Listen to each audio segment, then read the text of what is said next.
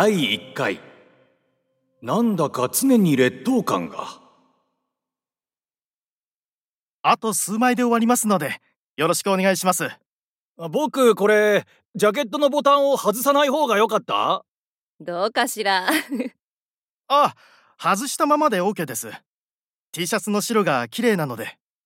そう？じゃあこのままにします。ドーンと取ってください では続けます。お二人は自然にお話をしていただいて。はあ。あのー、まあなんだろうね。とりあえずこうして笑いながらお会いできてるんだけど。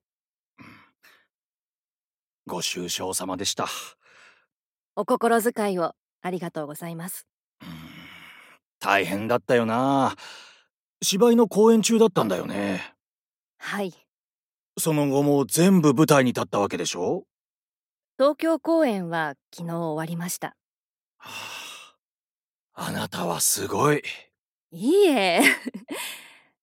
お芝居があってよかったです。そうか。いやあのりえちゃんがな だって子供だったんだもん。僕は子供のりえちゃんと遊んでたんだから。仕事って言いながらさでは次はお二人で向き合ってください。向き合うの？照れくさいね。ねえ照れくさい。でも役者の時は照れないんでしょ？役者の時は大丈夫。もう相手の顔がここまで来ても平気。役だったらスカイダイビングでもします？できます。すごいね。役だったらできないことはないです。すごいなはい。OK です。ありがとうございました。えーとじゃあ僕らはどうすれば？こちらのソファーにお二人で座っていただいてお話を。そのソファーですね。行きましょう。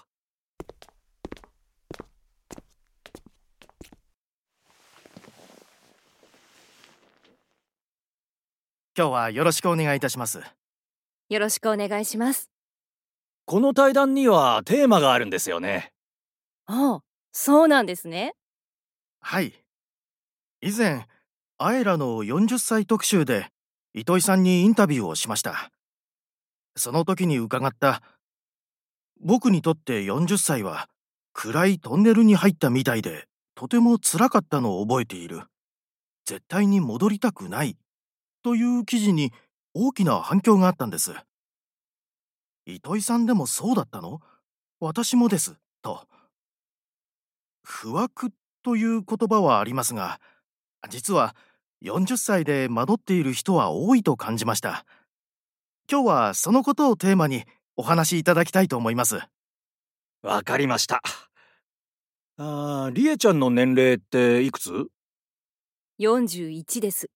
そ今の糸井さんが40歳は辛かったというお話を聞いて自分は今何が辛いのかなって考えるとそうですね40歳くらいから人が見る自分というキャリアがつくじゃないですか。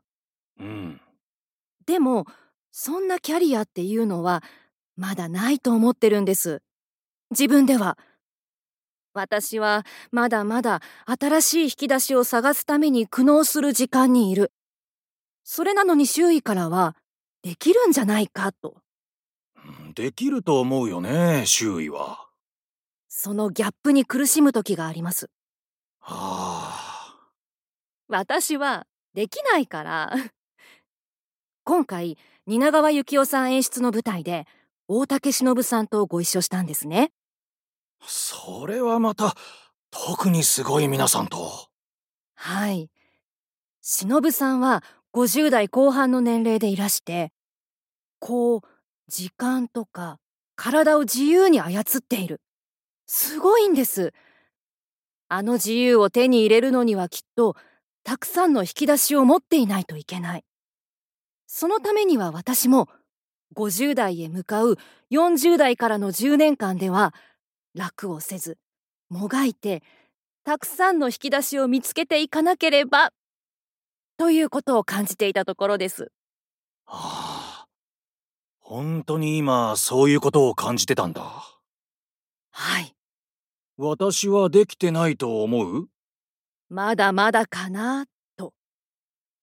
でも、私ができないのは、私の性格のせいかもしれないですけれど。うん。りえちゃんは前に出ていくタイプじゃないよね。